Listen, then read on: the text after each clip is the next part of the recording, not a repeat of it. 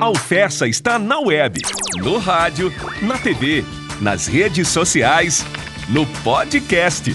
Curta, comente, compartilhe essa estação de ensino, pesquisa e extensão. A Alfessa está no ar.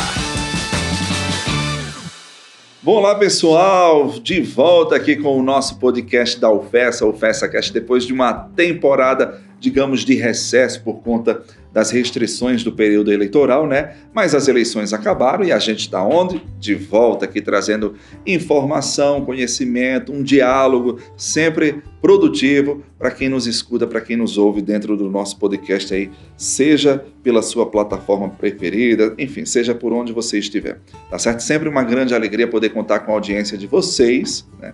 E hoje a gente retoma o nosso formato, o nosso podcast aqui da UFESA, falando de um assunto bem importante necessário, é, que são as políticas aí afirmativas em relação à questão do, do negro. Né? A gente está no mês de novembro e é um mês muito simbólico para os negros, que representa, que tem o Dia da Consciência Negra, que é comemorado no dia 20 de novembro. Né? Em algumas cidades, em alguns estados, é feriado, em outros não, mas o que importa é trazer essa temática sempre é, à tona, né? em virtude de casos ainda terríveis que a gente observa mundo afora de racismo, de, de intolerância em relação à questão dos negros. E para falar sobre esse assunto, né, duas pessoas, duas mulheres maravilhosas que têm muita propriedade para falar sobre isso, né?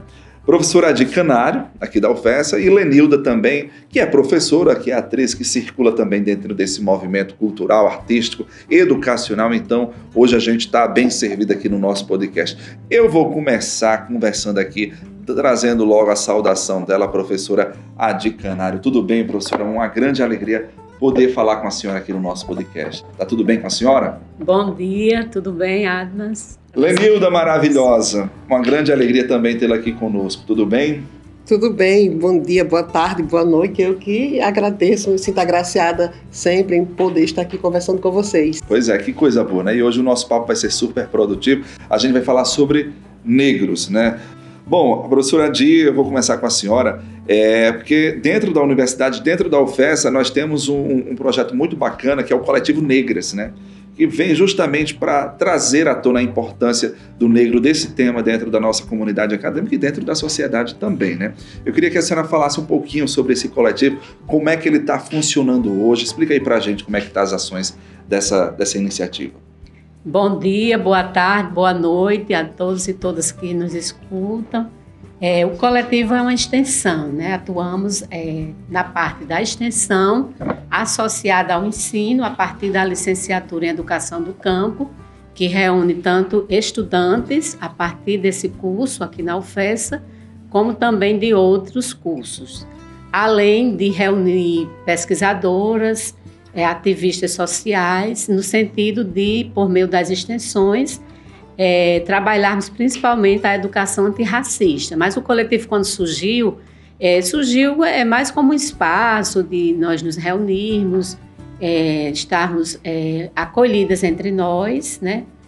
pelo fato de precisarmos é, aquela questão da, da sentir né, o que se passa conosco e com os outros, né, no sentido da nossa negritude, principalmente das mulheres negras, que somos maioria nesse coletivo.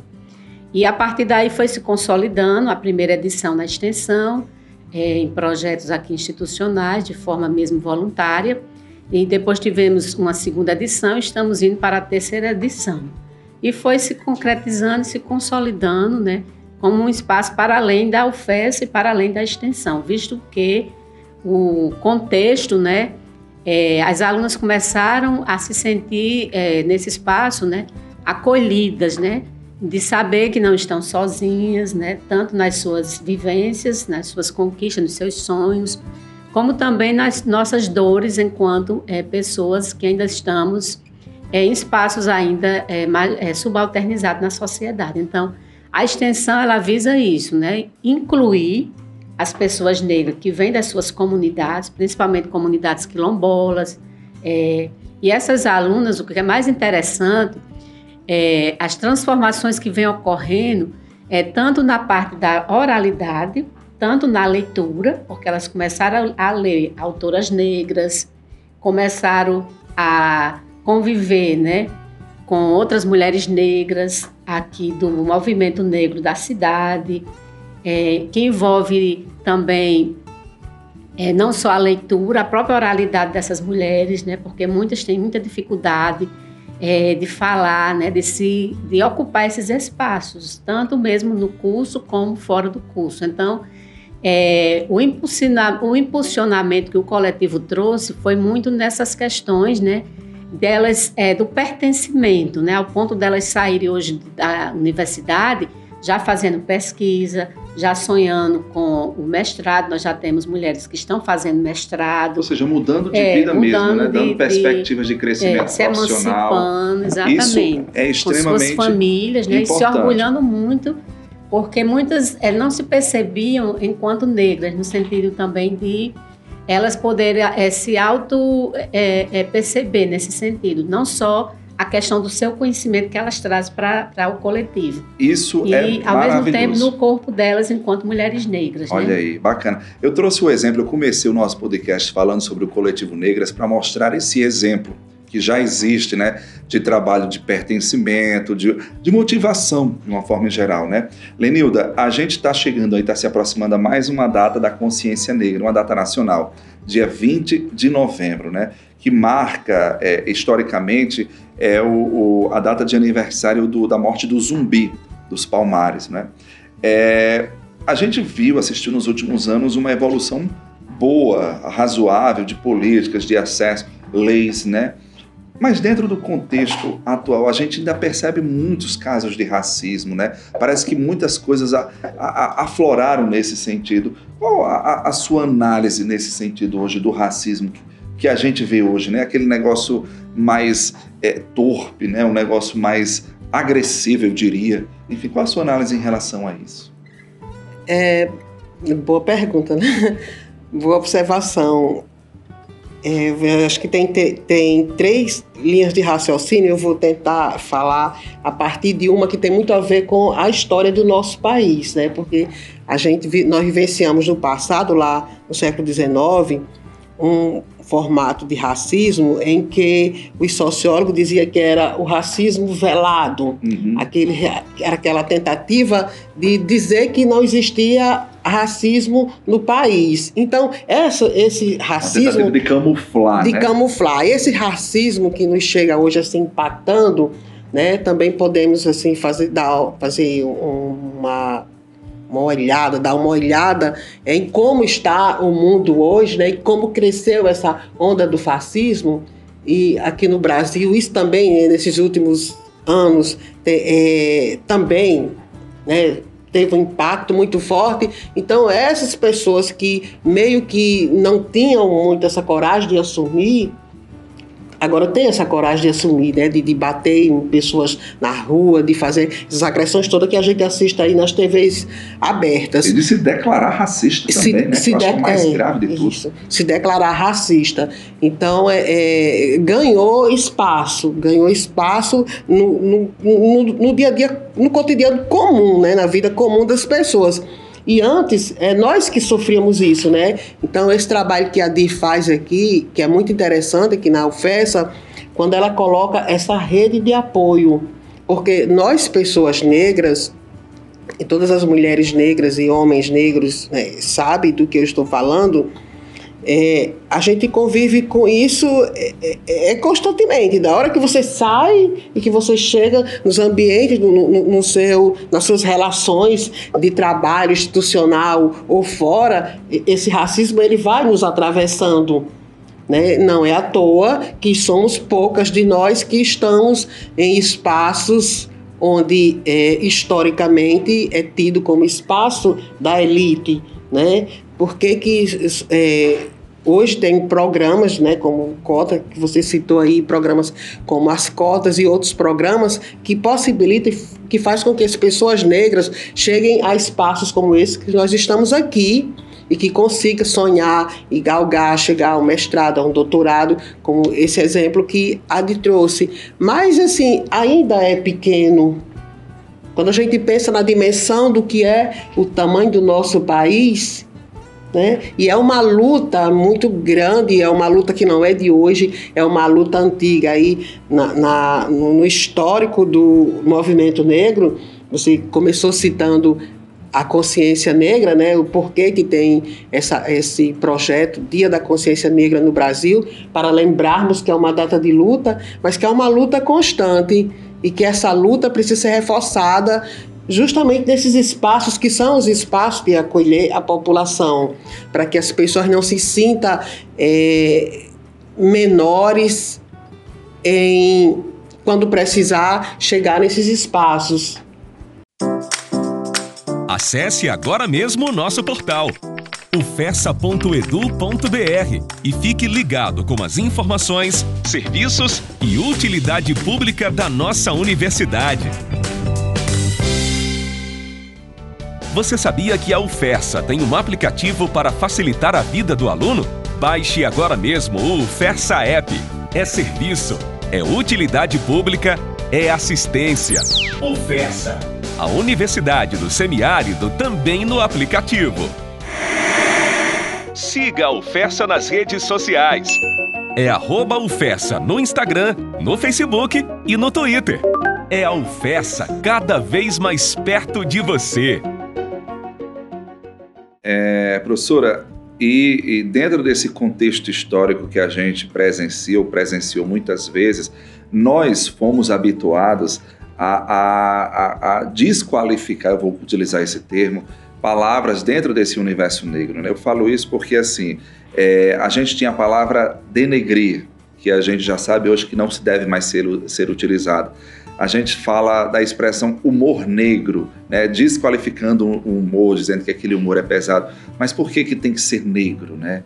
É, enfim, então isso mostra também que a nossa sociedade, né, a nossa é, comunidade, a, a, a, sociedade brasileira, ela foi habituada a utilizar esses termos no seu dia a dia sem percebeu hoje, sei lá, percebendo que estava cometendo racismo de uma forma voluntária ou involuntária. Uma coisa também muito latente que eu me lembro é na, na parte do, do da educação básica, quando a criança ia lá pintar, ia saber as cores, né? Aí tinha uma cor lá, o clarinho, que chamava cor de pele, né? Mas como assim cor de pele, né? Hoje você tem essa associação. Então, professora, a gente mostra, né? A gente precisa fazer essa reflexão de coisas que aconteceram e que acontecem ainda, mas que precisam ser mudadas. Com certeza. E o termo negro, ele vem sendo ressignificado. O próprio 20 de novembro, ele traz essa discussão. É, como Lenilda muito bem colocou, né?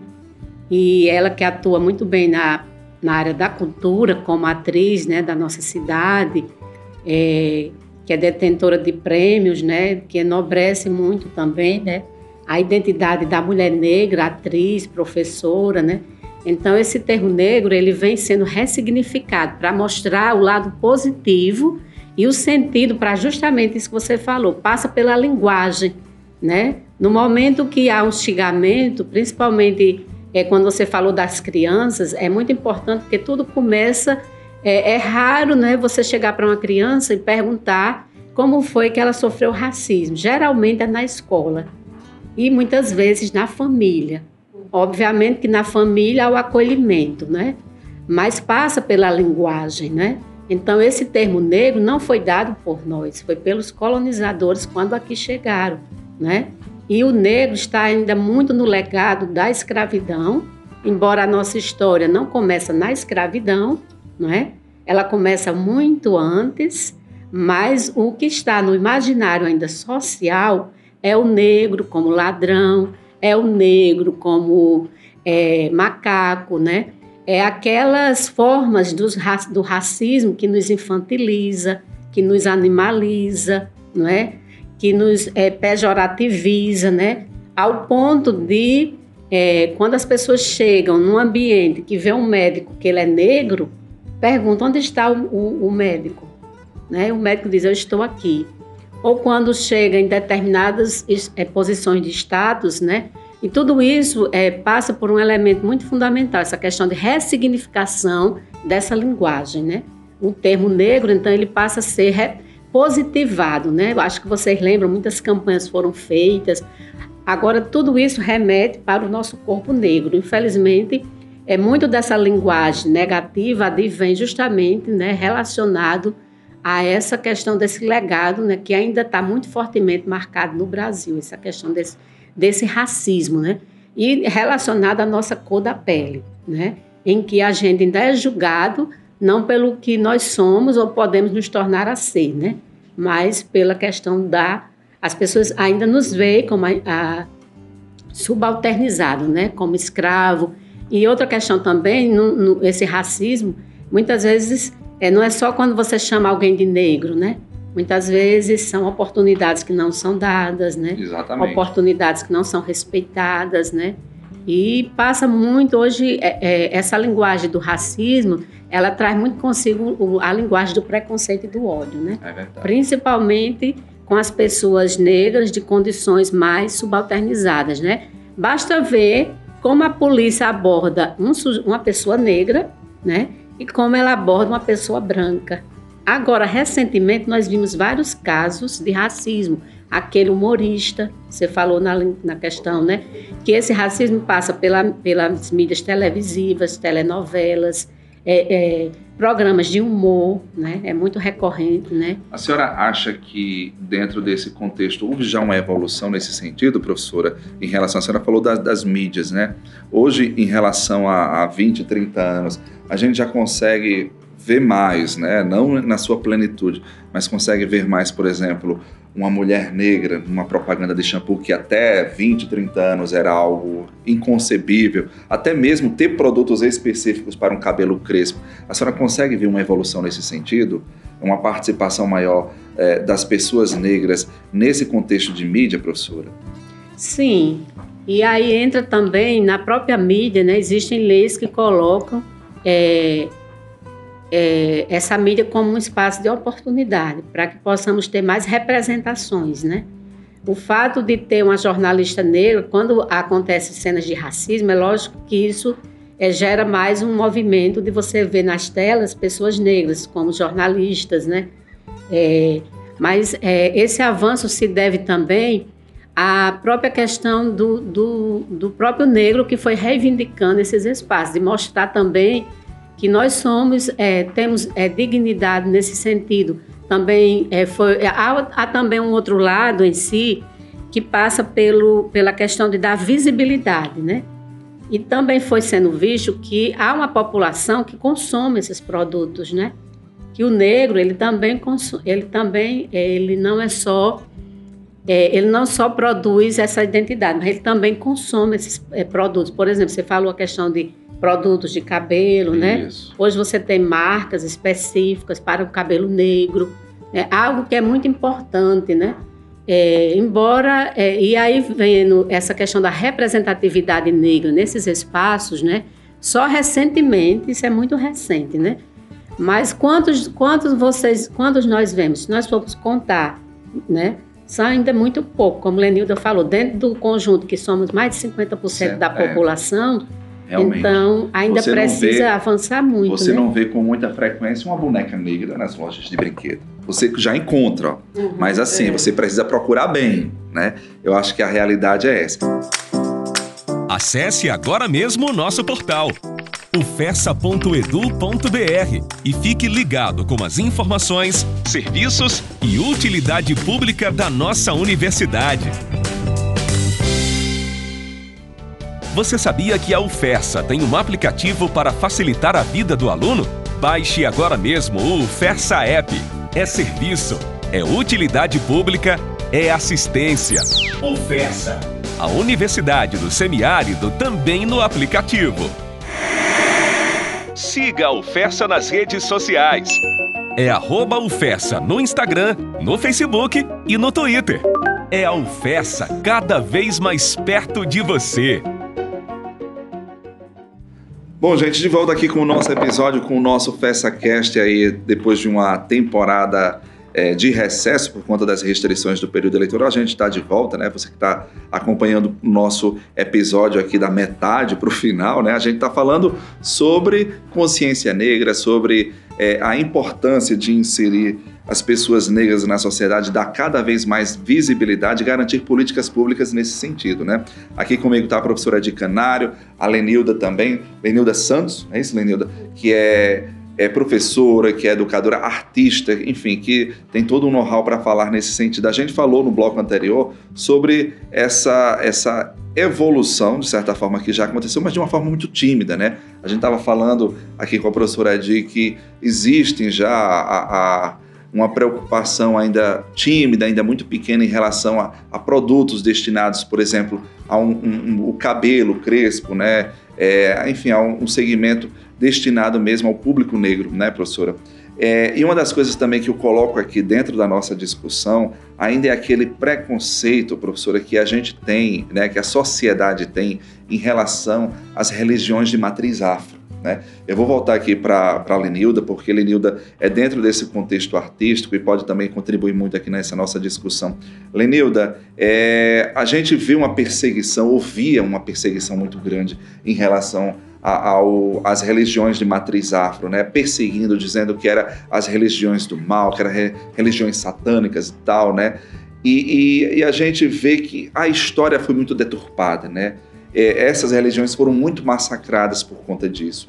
É, eu queria que você falasse um pouquinho dessa relação. Como é que a arte, como é que você enxerga a arte é, e como é que essa arte ela pode meio que dar luz, né? A, a, a, essas religiões, a esses movimentos que sempre foram muito massacrados. Você que é da, do, dos palcos da vida, do, do, teatro, enfim, das artes de uma forma em geral, como é que isso pode é, é, é, é, é a arte, né, a atuação, as atividades artísticas podem contribuir nesse sentido de, de, de tirar essa rotulagem das religiões, e não só dessa, da, da questão das, das religiões, mas de outros segmentos também, de outras partes que rotulam o movimento negro. É, a arte, né, acho que Raul Seixas já dizia, e outros também, é o espelho de uma sociedade.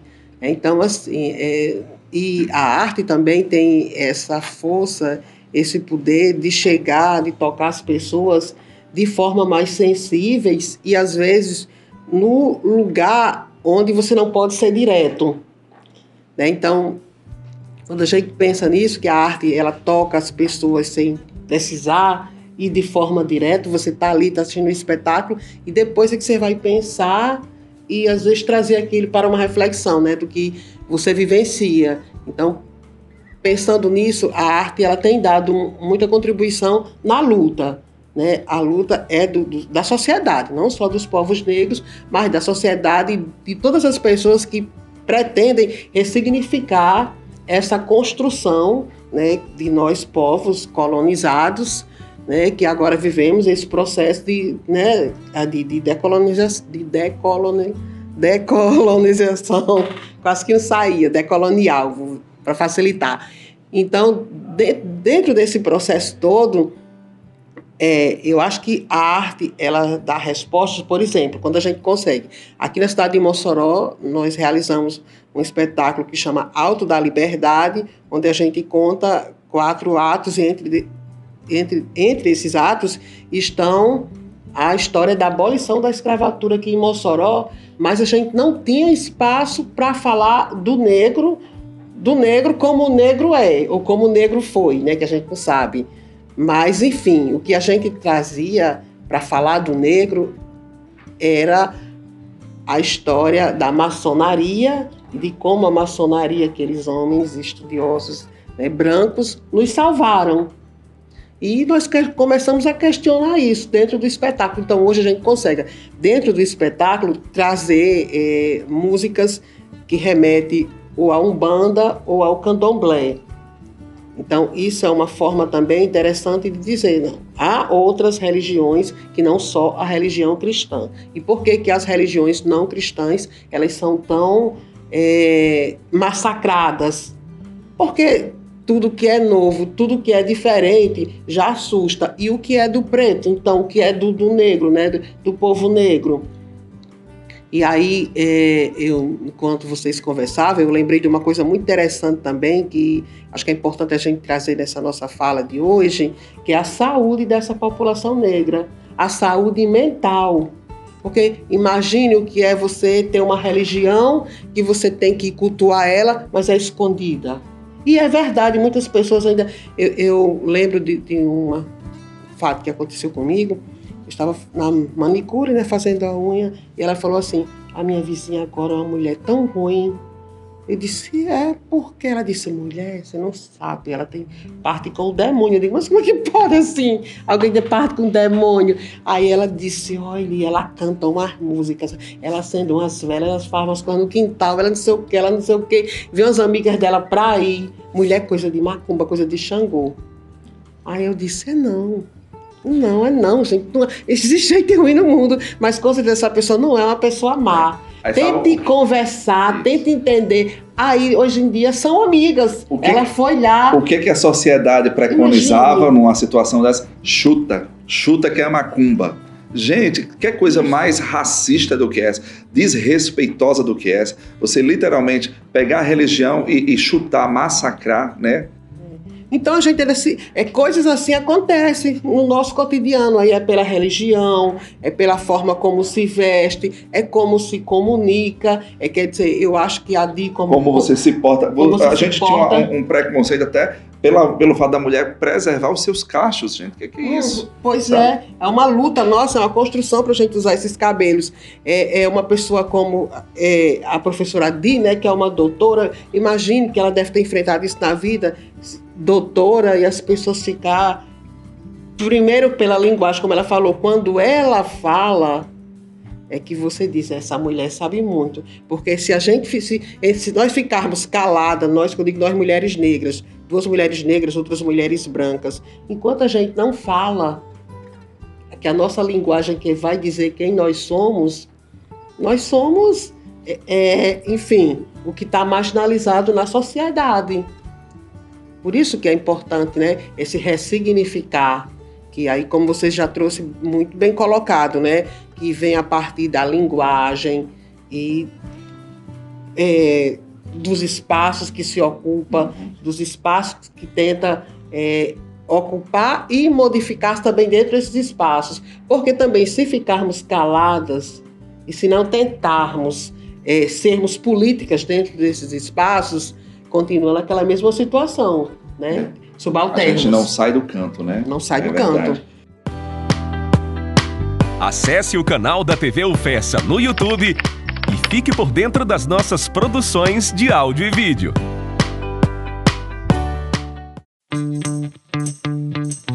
Já ouviu o podcast da UFESA? Acompanhe os episódios da UFESA Cast na sua plataforma de áudio preferida. UFESA Cast para você ouvir na hora e onde você quiser.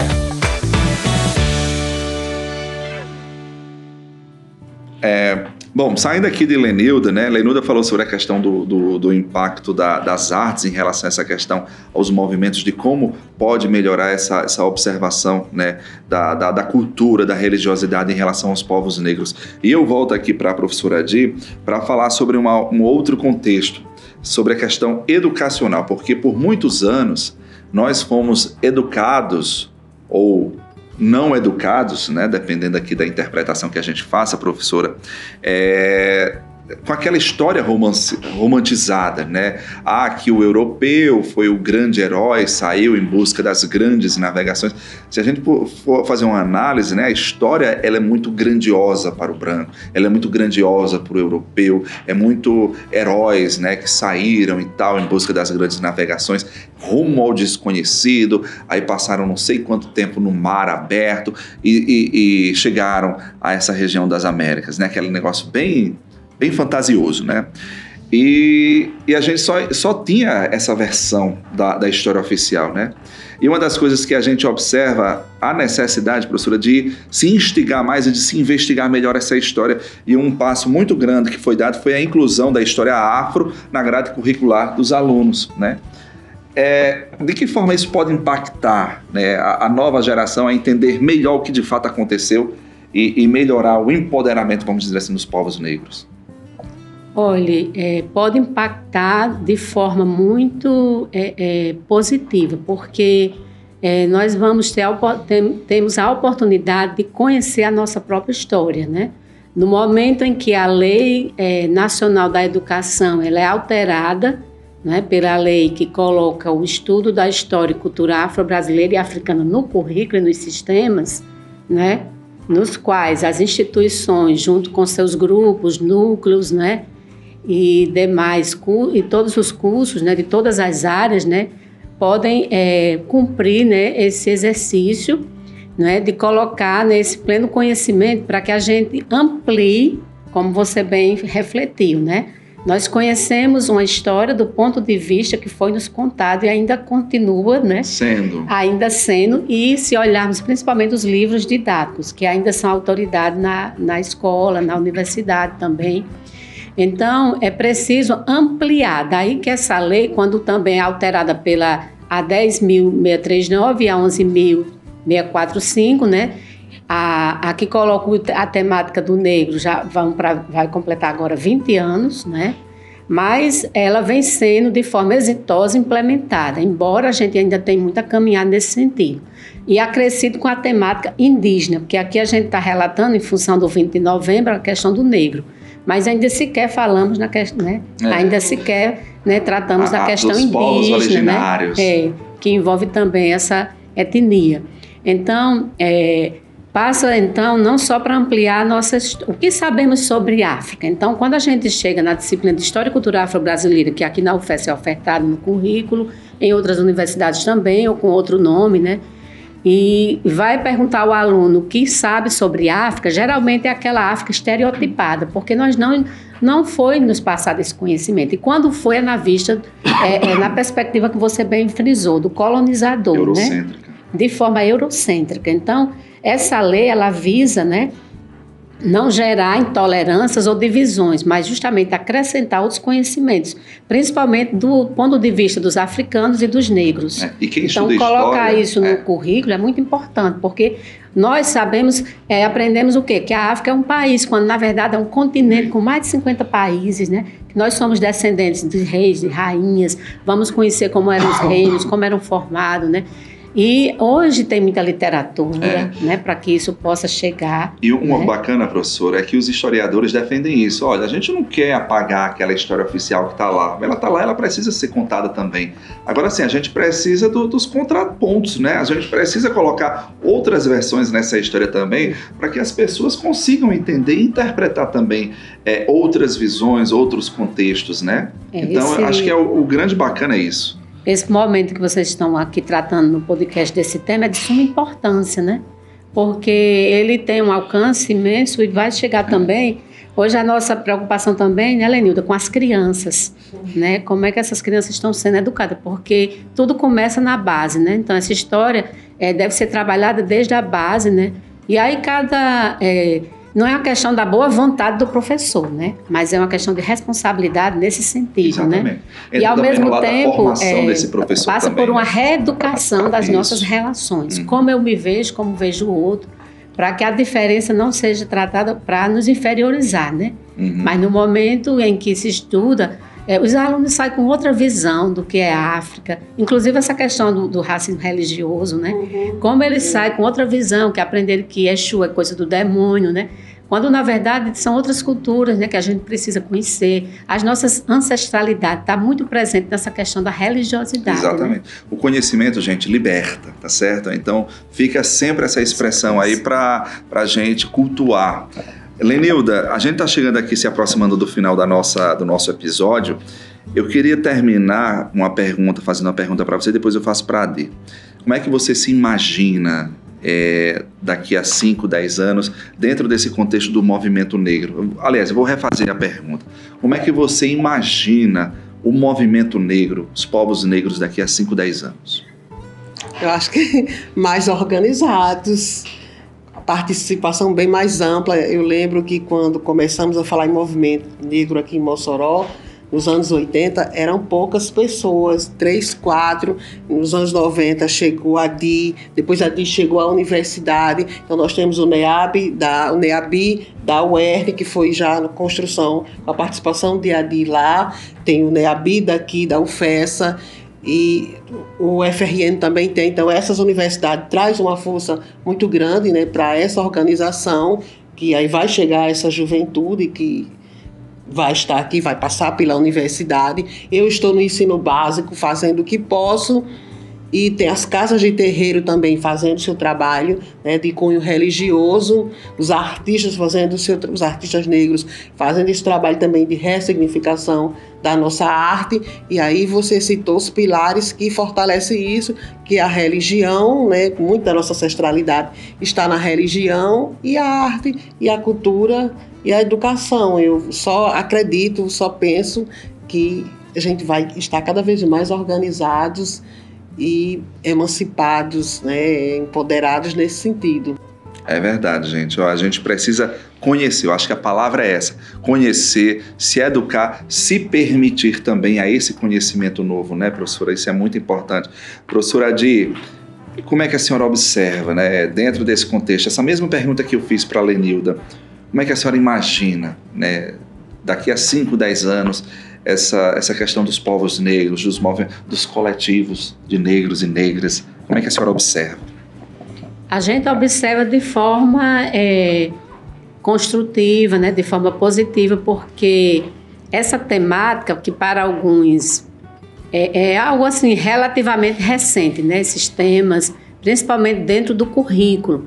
Então a gente vê que a universidade, as escolas, né, a sociedade, como Lenilda muito bem frisou, né, o papel de cada, de cada, de cada um, né, a sociedade tem um papel muito importante também nesse aspecto aí, né.